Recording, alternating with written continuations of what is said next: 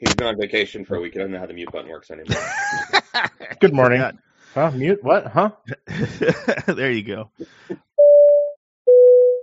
You're listening to Dots, Lines, and Destinations, a travel podcast with hosts Stephen Seagraves, Fosma Moon, and Seth Miller. Hello, and welcome to episode 432 of Dots, Lines, and Destinations. I'm Stephen Seagraves, joined by the full crew this week, Seth Miller and Fosma Moon. How you guys doing? Doing great. You relaxed, refreshed after your trip? Oh, yeah. Well, your Patreon subscribers are going to have to stick around to hear where you went. So, okay. Don't give away too much. I will tell you this. Life changes once your toddler knows how to open doors. That's a done. You know, I mean, having a toddler, you're just mostly just making sure they don't die. And then this just adds a level of complexity, because it used to be you could just close a door and you're like, they're not going to go in there and they're not going to kill themselves. And now they can't. So it's added some fun. But I was thinking that, you know, finally owning a pressure washer was what growing up was all about. That's what being middle-aged is. Okay. All right, Seth. Do you have a gas-powered one or one of the electric ones? Electric. I found that they're actually pretty good. Like, they're powerful enough to do what you need to do. Yeah, I mean, we moved in this house 5 years ago, and this is the first time I've pressure washed it, so I don't know how long prior to that they had done anything. So, obviously, if I did it a little more frequently, it would be a little better. But it's getting stuff off. I mean, there's sort of before and after. It's just the fun of, like, spraying it across and seeing the schmeg fly off as sniffy. It's kind of like here when you wash your car after there's been like a lot of pollen. Yeah. You're just like, oh man, that's a new car. Tell me about China and U.S. slots. Is there an update to this? We talked about this last week, and there was, you know, the Financial Times put out a story basically saying that the U.S. refused to give China an equal number of slots, 12 weekly, to match what China had given the U.S. Under the whatever idiocy of the still sort of COVID rules that are in place. Yep. Unless China agreed that those planes would not overfly Russia en route to the United States. And it's unclear just how accurate that was, mostly based on the fact that less than 3 days later, the U.S. granted those slots to China. So China's up to 12, and there's no mention of not overflying Russia in there. So we don't even know if that was actually what the requirement was. Yeah, I mean, it wouldn't surprise me if it was discussed, but it did not become a true requirement in the end, and the first of those four additional flights to get loaded was Beijing JFK, so that's almost certainly going to overfly Russia one way or the other. Didn't Biden just have a meeting with Xi as well? I thought he wasn't in China, but he was somewhere, and I think he met up with Xi just recently. So I wonder if that had something to do with it as well. Yeah, I don't know. Where would that have been happened? Like Ireland? It might have been, yeah. I can't remember. I mean, I'll find it. Okay. I don't know if he met with him. I know someone from the government met with him. Yeah. I just wonder if maybe that was part of the things discussed. Yeah, I'm sure it was being discussed, but yeah. Yeah, his last meeting, it says, I mean, the only thing I can find is from November. Yeah. Yeah, so I don't know. I thought I read something that they'd met. Yeah, but so, you know, good-ish, news-ish, more flights going to between the China and the U.S., still nowhere close to full capacity though. Yeah. Do you think, I mean, U.S. carriers now that it's basically in line with the two are equal now, right? Right. Do we see an increase again to, you know, U.S. carriers? I'm sure are pushing to go back into China. I mean, I'm sure at some point everybody wants the more slots to show up, but again, the U.S. carriers can't operate the nonstops from the East Coast very well right now. Yeah. So it would not surprise me if they are, say, tepid towards seeing some of that come back to full levels while waiting to sort things out. I know that China has changed some of the testing rules, but I don't know if the U.S. carriers are letting pilots overnight there yet or not. Gotcha. I mean, I guess it leads to a kind of a follow-up question. The U.S. carriers have diverted planes. I wouldn't say diverted. They've used those planes that they were using in China to other routes. Do you think if they got to go back into China and were willing to take, you know, put their pilots there, do you think that they would do that and pull those planes off these new routes they've started? Yeah, if the profits work, sure, why not? Yeah, if they can make more money out of it. This sort of goes back, and you know, a couple of weeks ago we were talking about the American Airlines and moving stuff around, and they put out in their earnings call part of one of the slides for their earnings call a couple of weeks ago was basically that wide body growth in the international markets represents 80-ish% of long haul growth year over year for the summer. And I struggled with that because it turns out part of the reason for that is they actually are shrinking short haul capacity internationally, which is why the long haul number isn't 80% and yet represents 80% of the growth. But it seems that, you know, the U.S. carriers can move them around and do some things like that rather than having wide bodies on domestic routes. So there is room to play with that. Yep. It also depends on the airline, though, right? Like American has significantly fewer wide bodies than it had 4 years ago. United is close to the same. Yep. If not a few more. So different airlines, different plans, different concerns. And I would imagine they can play some games with the fleet utilization if they need to. Yeah. It does look like the U.S. carriers are now have nonstop flights filed into China. So that's interesting. Yeah. I mean, I noticed San Francisco, I think Shanghai is operating on United. Yeah. Delta's got Seattle, Detroit, Shanghai nonstops, and American has DFW filed as well. Shanghai. Yeah. Yeah. And none of those have to go over Russia. I think the Detroit one maybe struggles a little bit, or is, I think they're using an A350 on it, which, so maybe it doesn't struggle as much, but I know that if the winds are bad over Alaska, I'd be interested to see how that does. Yeah. United is bringing fries on board as the side dish for the cheeseburger. I don't know why this is news. Are they resurrecting their old McDonald's partnership? I heard they were going with McDowell's this time instead. Oh, here, and I was hoping for a Happy Meal.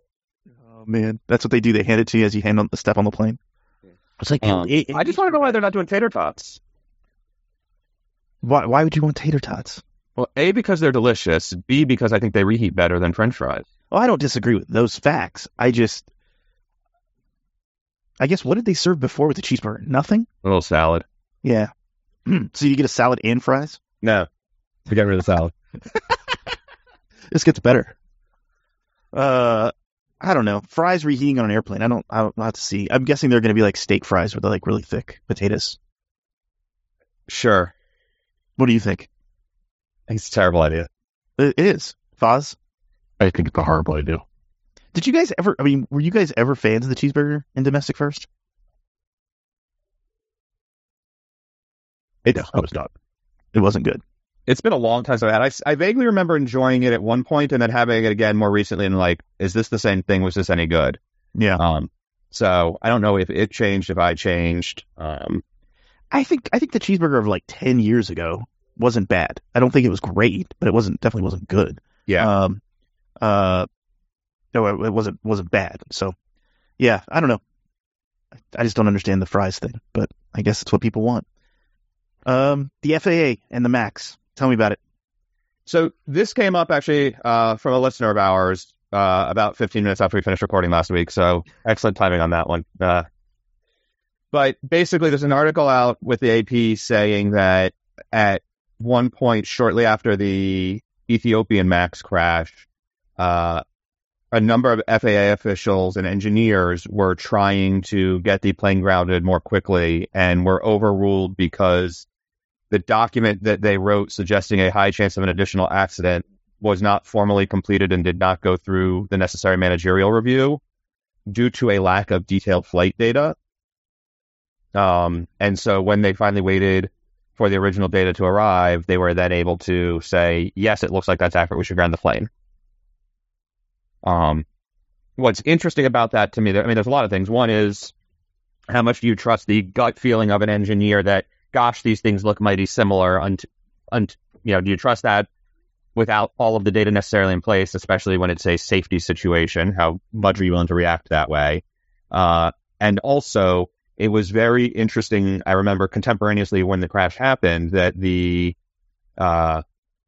company, is it Ariane, that does the ADS-B space tracking on the Iridium satellites? Yeah. Kind of made some noise about the fact that they received a request from the FAA and for a copy of the data they had. And almost immediately after providing that data, the planes were grounded. And they basically said, yes, our data is what put the FAA over the edge to confirm that this plane needs to be grounded. And so that sort of lines up with this report now 4 years later?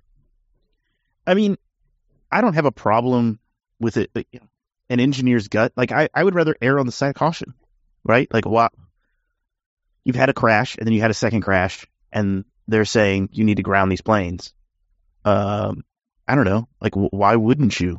I mean, if it's all about money, then okay, I get it. But if you actually care about the customers and the people who will be flying on your planes, an engineer saying, "Hey, this is a problem," I think is something you should recognize. It's happened before in history, right? Where you look at like the things that NASA's put in place, right, for space launches after, the Challenger explosion, yeah, or even before then, right? Like before what was the first one, the big one, the fire on board. Was it Apollo or was there was one before Apollo? The Mercury, yeah. Then they put safety protocols in place for a reason. To me, it seems like the bureaucracy is on the wrong side of this, right? Where you're saying, I've got to have all of this stuff to ground an airplane. Yeah. If you look at the government interaction with corporate industry over the last 30 years, right? Corporate industry has a lot more control over the government than historically has. Yeah, I wouldn't disagree with that. I think there's a lot more influence, right? I think money talks and people want to get paid. Just go pull the statistics on how much lobbyist money is being flowed through Washington in like the 2000s versus in the 70s and 80s. Although I'll say on the flip side, Foz, like if you look at the crashes that happened, I mean, there was crashes in the 70s and 80s too. Yep. With the same model of airplane. And those planes weren't necessarily grounded for quite a while. I don't know. Well, part of that, I think, is that the planes today are inherently more complex. So solving the grounding issues and the technical issues and associated with that is very challenging. I mean, I think wasn't really planning on doing this right here in the show notes, but if we segue a little bit into Go First's bankruptcy in India this week or last week, it's sort of a similar situation in that half their fleet was grounded because the Pratt and Whitney engines aren't working right. So they claim. Pratt obviously has a slightly different take on the situation, but how much can you handle of this technology? And we've talked about engines being sort of very complex and more troubles lately in new models than in history. But it's more than just Pratt and Whitney at this point. I mean, there was a picture from making the rounds from Iraqi Airways where like that bright green sheathing that goes around where the main turbine blade is had been like scraped up by the blade shredding from the blade rubbing it. It's not clear, but I think that's implied, and that's scary as hell. Yeah. So, I mean, Foz has said it before, right? Like we've been pushing the edge of like the technology, right? Like we've been pushing the edge of engine technology to make them better and more efficient and quieter. Yeah. And with all of that comes complexity, like you said, and more complex means it takes longer to solve the issues, and figure out what's going on. And so, yeah. I get part of it. I think it's a bad look in some ways for the FAA, though, that they sat on some of this until they had confirmation. Like, if there had been a third crash, right? Like, that would have been really bad. Yeah. What's the question? But the question then becomes, is it the FAA and Boeing, right? Because if we think back to the 80s and 90s, we had a rudder problem with the early 737s. Yep. And we did nothing for a long time. It's true. And Boeing should be required, or we should be expected to say, hey, wait a second, this is our plane. We're going to make some changes and you need to ground the plane until then. Right. Whereas when McDonnell Douglas had a problem with the MD-80 and the jack screw and the tail, they got grounded overnight. Yep. Definitely. Tell me about some new seats in the Arabian travel market. Did you actually go, Seth? No, I didn't. I just want to point out, Go First, I just want to finish sort of on that topic. Oh, sorry. Yeah. Go First is fully grounded. They filed for the Indian version of bankruptcy protection. And unlike a U.S. Chapter 11, apparently the lessors, the aircraft owners there, went after the planes and are trying to get a bunch of them pulled out of country. In the U.S., under bankruptcy protection, as the debtor, the leasing company basically can't do anything until the court lets them. And that seems to not be the case in India. So that's kind of exciting. Swiss has said a third of its A220 fleet is grounded because it's also used the geared turbofan. Air Baltic has talked and complained about its planes. They had one that's been grounded more than a year with engine issues. So there's some crazy shit going on there. It's more than just Go First. So, yeah, I mean, it'd be interesting to see what Pratt and Whitney comes out and says about all this, because you got very little so far. Yeah, it's silence is golden, I guess. But moving on from that, new seats. There's a lot of new interesting stuff coming out. So, flyDubai. This was, I think, 2 weeks ago, maybe it was last week. I can't tell anymore. flyDubai and Saudia both announced new single aisle flatbed suites. So I think it's Saudia is using the same seat as JetBlue basically has on their Mint, which is the Vantage Solo. Mm-hmm. And flyDubai is going with something else, which I have to know. They're calling it their business suite.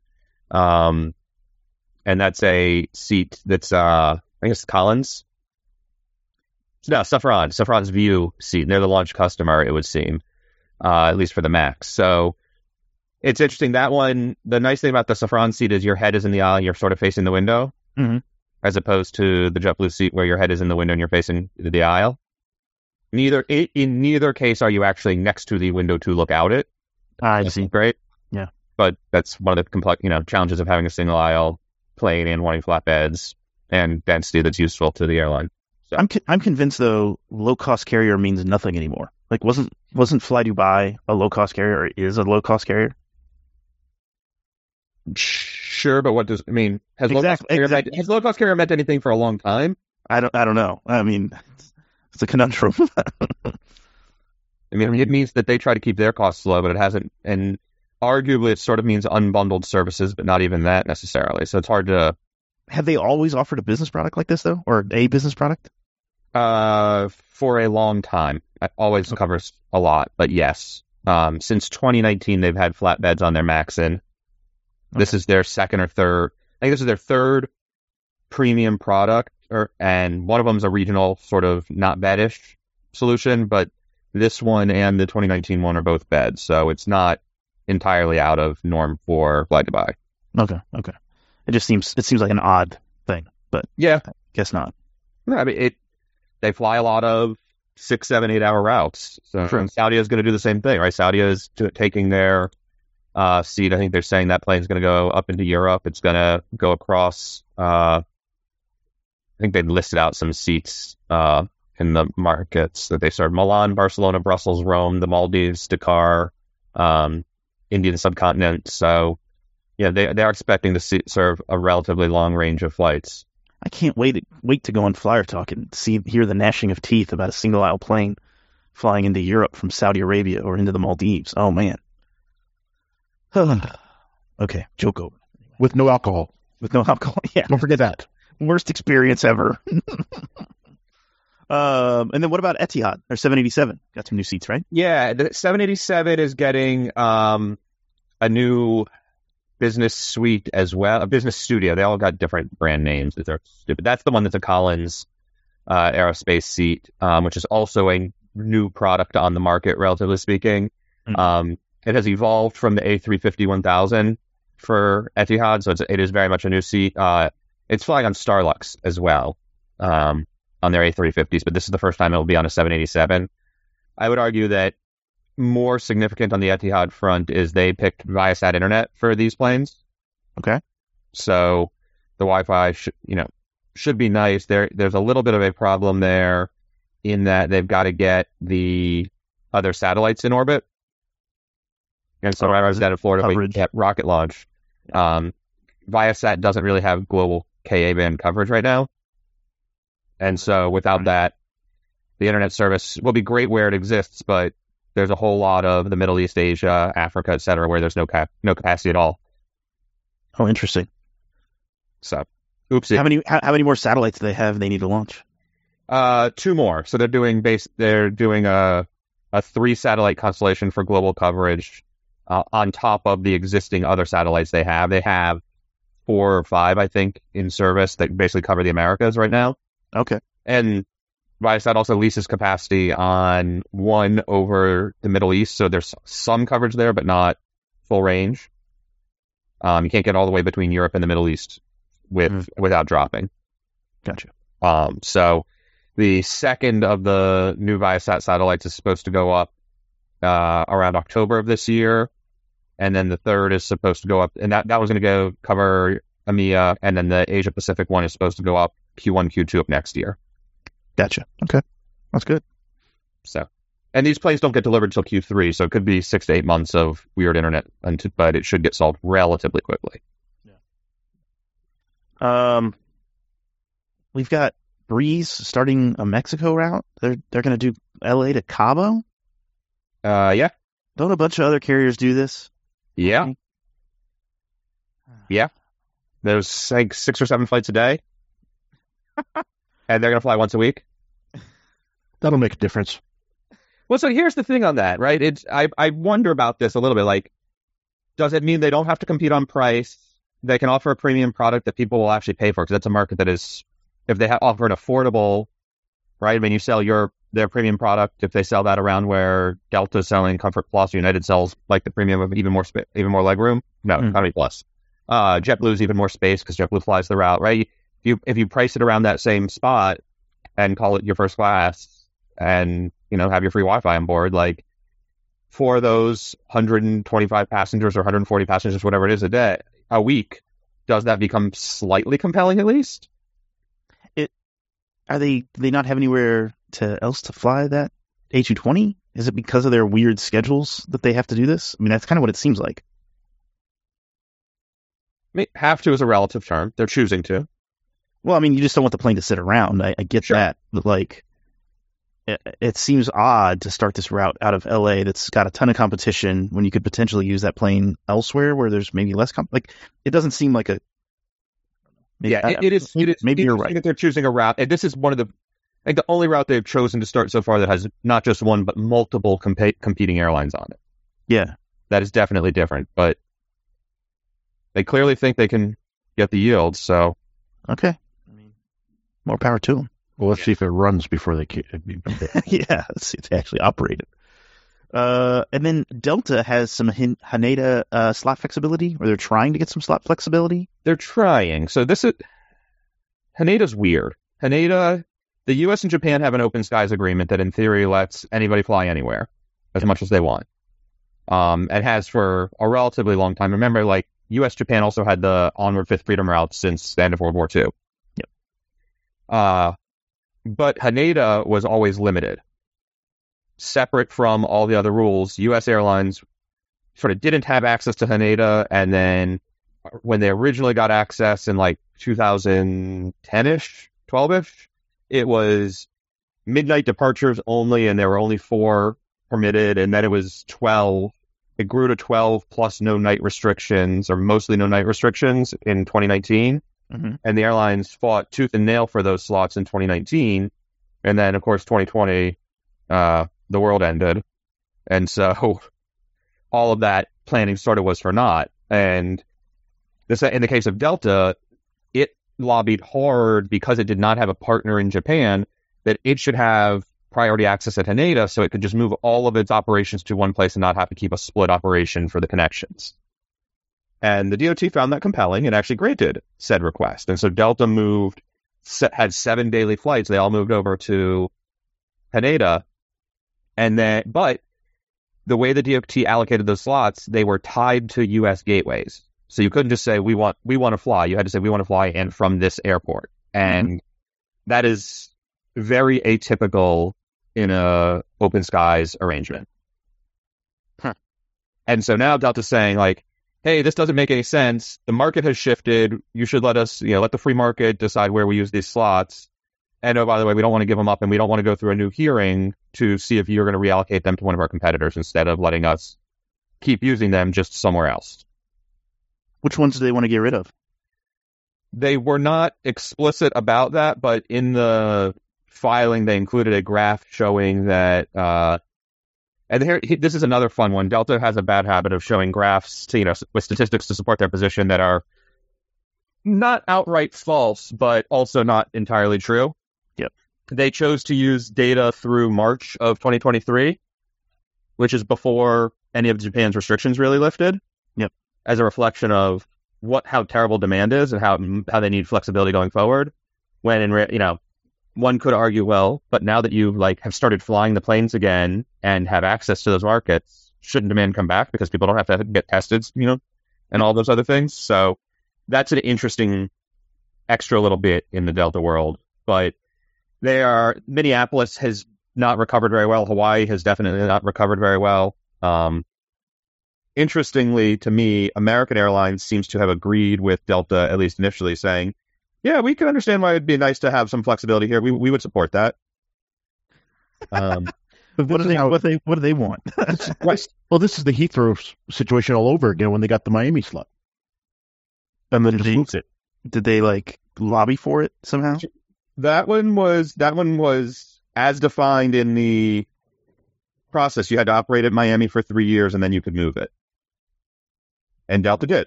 And same with Philly, right? Yep. They operated the slots for the minimum time they had to and talked about how great they were for business. And then the minute they had the opportunity to go and actually do something that was truly useful for business, they walked away from the idiocy. So what does American want then? Or do we have any idea? American has said they support Delta's flexibility request, and presumably so that American can also move some of its slots around. Now, the flexibility would be only for up to 2 slot pairs and only for a 3-year trial period, although everybody obviously assumes that the trial will go fine and it will become permanent. But Delta has done its best to make it sound like they don't really think this is a permanent change. I want to know what they would want to operate instead. Probably more LA or Seattle. Yeah, I was thinking. I was assuming they'd go double daily in some of the markets where they're only single daily now. That makes sense. Keep Portland, you think? No. Dead? Yeah. They might also consider Salt Lake for connecting flow. Well, that can make sense, yeah.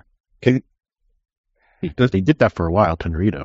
Did they? Yeah, I mean, I don't know how performance is. Do they have hot-high issues there? They do, but if they're doing it with an A350, I don't think it's a problem. Or maybe the 330 Neo could also. Yeah, probably the Neo, yeah. Yeah. Interesting, yeah. United has not weighed in as of Sunday afternoon when we're recording this. So that's the other one that obviously, if there's an objection, it gets dicey for the DOT to decide how to handle it. I feel like United's kind of happy with what they got going on. Yeah, they've got Newark, San Francisco, and LA, right? Yeah. Yeah, United Chicago, and they're operating Chicago. Yeah. Right, this is the question of, and United has the onward partner feed from ANA. Is United happier keeping more operations there? I mean, the Haneda traffic from Newark and Chicago, those flights are going out pretty full. Yeah, I don't know. I think like we talked about though, the China connections and stuff. Japan's a clear place to do that. Yeah, I think United's pretty pleased with how things are going. Yeah, and they're still flying Newark and I think Chicago to Narita as well. Yeah, yeah. So they've got 2 flights a day to Tokyo to 2 different airports, and they're doing fine. I can see that with the China connections, I would imagine that the Narita flights are basically all people going through, or many of those are people going through to China. Maybe.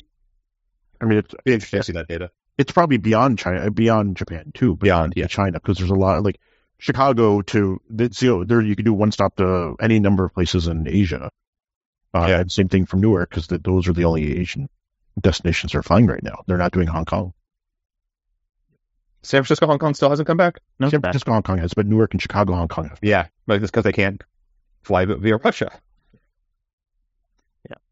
Yeah. Let's talk about Norse and their winter plans. Hey, listen, man, I want to go to Thailand in the winter, too. Or maybe the Caribbean. Is that what they're going to do? Is they're just going to operate some one-offs to these places? They're not even one-offs. They're doing full-on scheduled service. They're going to do daily flights from Gatwick to Barbados. And then the other flight, they're going to do take one of the planes and split it between, I think, was it Kingston and Montego Bay, Jamaica? Yeah. And then another plane's going to fly Oslo to Bangkok. And that Oslo to Bangkok is a very strong market in the winter.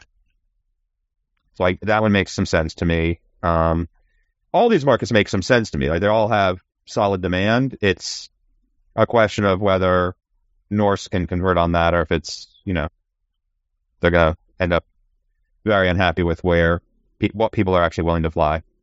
Yeah, I mean, I'm thinking that's a lot of seats to fill Yeah. I mean, right? You can sell good package tours to the Caribbean, I'm sure. Yeah. I mean, Oslo, Bangkok is only twice a week. Okay.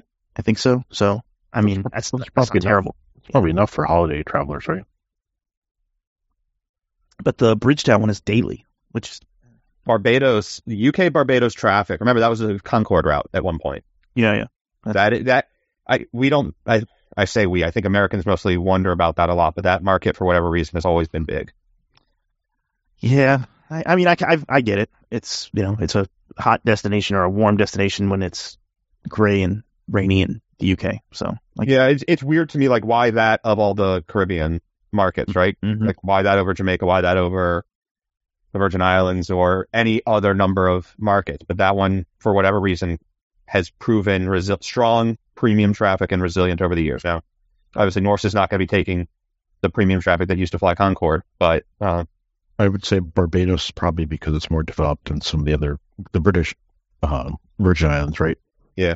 In Jamaica, there's a safety aspect of it, where if you want to leave the resort. Plus, it's a lot more developed than Barbados. Yeah. What else we got here? Oracle Opera Hotel Management. A little bit of a problem. This one came in from one of our listeners. Thanks, Reed. This is right?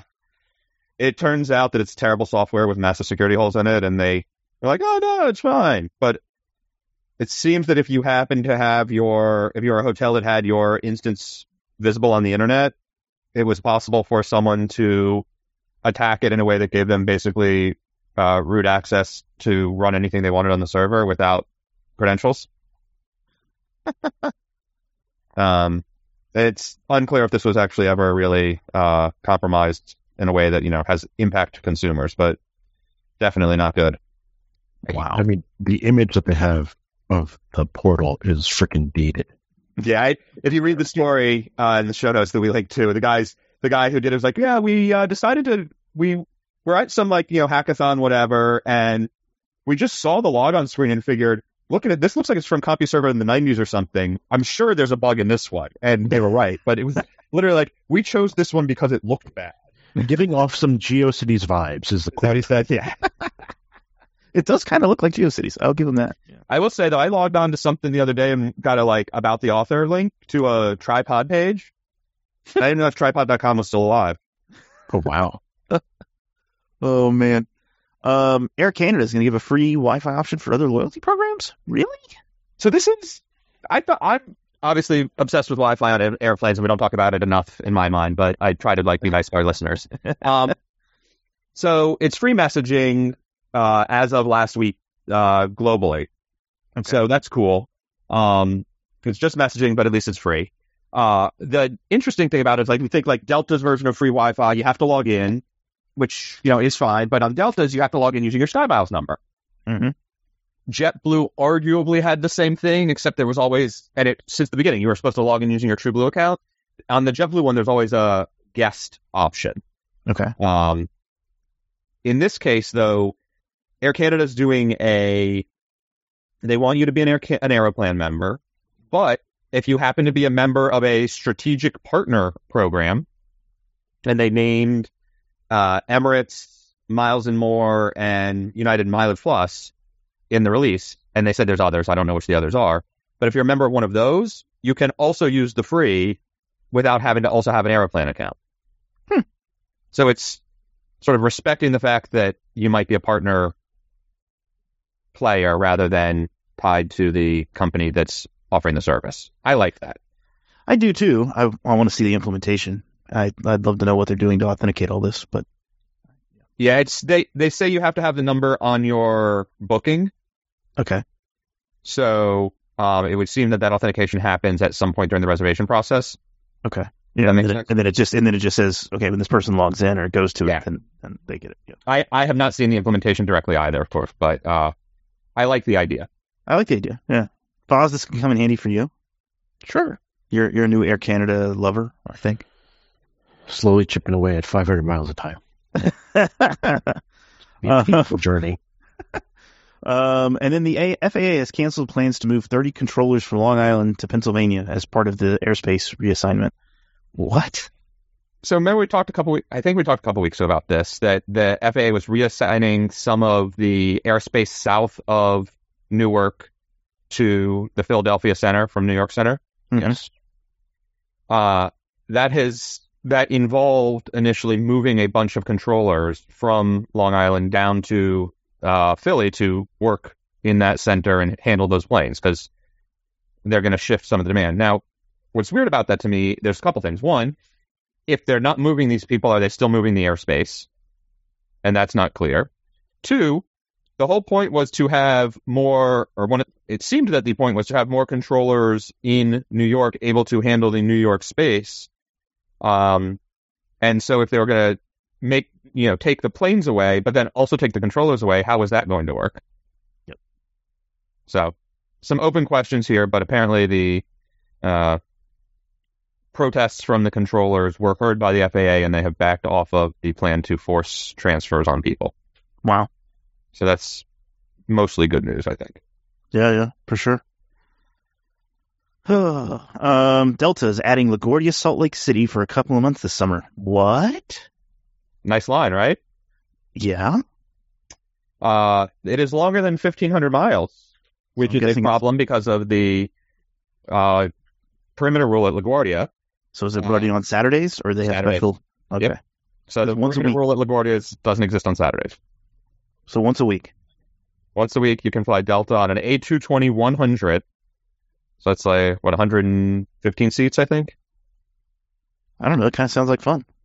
But why? Where are you connecting to that this makes sense? Well, it's once a week, man. I understand, but what's the point? Is there really that much O&D traffic for Salt Lake City on once a week? Or, what's really going on, right? You can connect to any number of other hubs to go beyond that. That's a good question. I mean, what if it's more about traffic on the LaGuardia side? Okay, but Salt Lake to LaGuardia to somewhere. Again, why would you want to connect in LaGuardia? I don't know. Why? I question people who want to connect in New York, period. Any thoughts, Seth? I have no idea why they're doing it. I mean, I have some thoughts on why they're doing it. Part of it, I imagine, is also summer slot, is slot usage, and there's some flexibility in the slots this summer. So maybe they're trying this out to see with, if they have to cancel a bunch of them or something else, maybe the FAA will be a little more forgiving in some of those ways. But I personally, my gut says Delta is trying to use this. They will price this flight under others to force people on it to come back and say, we need to have this permanently. Interesting. I can see that. I think United should go with LA LaGuardia then on Saturday. Spirit did that, remember? Yeah, I think they should do that or something stupid like that. Spirit absolutely ran LA LaGuardia for a hot second last summer. Or Alaska do it out of Seattle? That would be awesome. Saturday only service doesn't work for, I don't want to say obvious reasons, but for obvious reasons. I know. I'm just saying. Yeah. Just for giggles. I mean, way back in the day, Continental used to run Aruba. Yeah, they did. Oh, that's right. Yeah, because they were like, oh, we can run it once a day and make some money. And they ran it once a week for the straight up for timeshare traffic.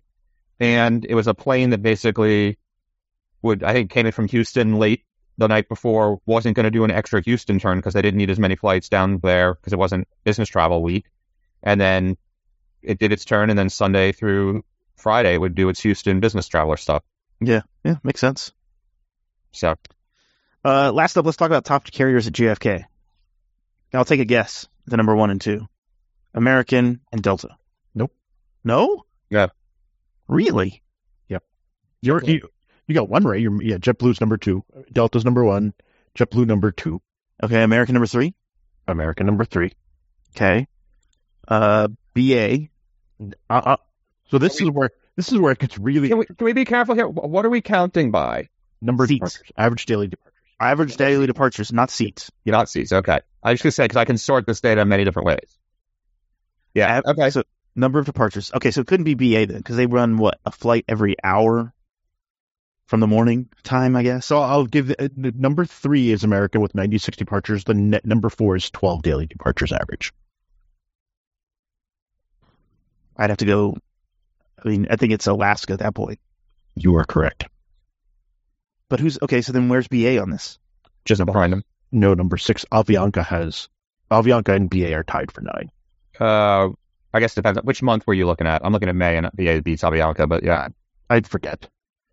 Okay. I forget where I read this, but I did read it somewhere. But the Alaska thing was the one that would surprise me the most.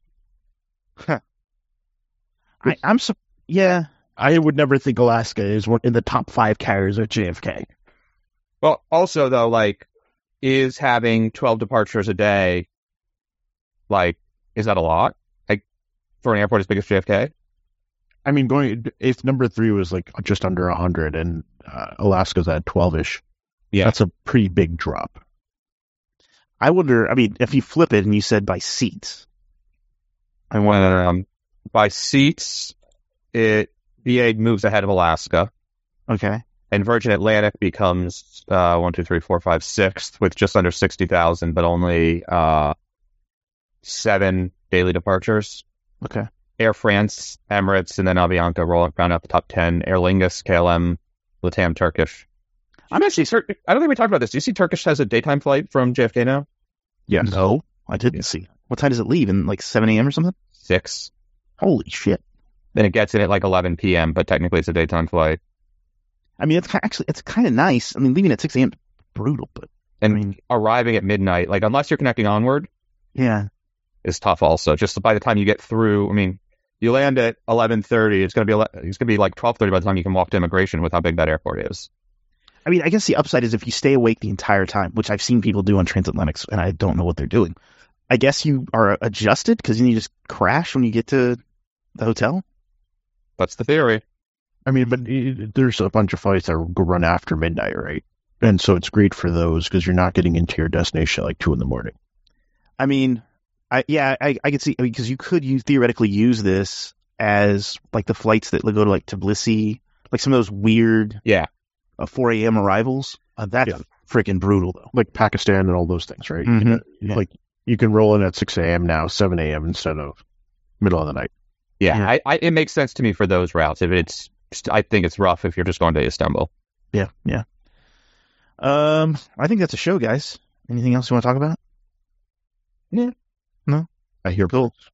Sorry. It's spring is finally sprung here, and I got the windows open. It's okay. I made out a couple months of this. I think for our Patreon subscribers, we've got Foz's Trip Report. We've got some fun stuff to talk about. We've got some Go Wild Pass marketing for the summer, and then some premium carriers from Bermuda that we're going to talk about as well for the Patreon subscribers.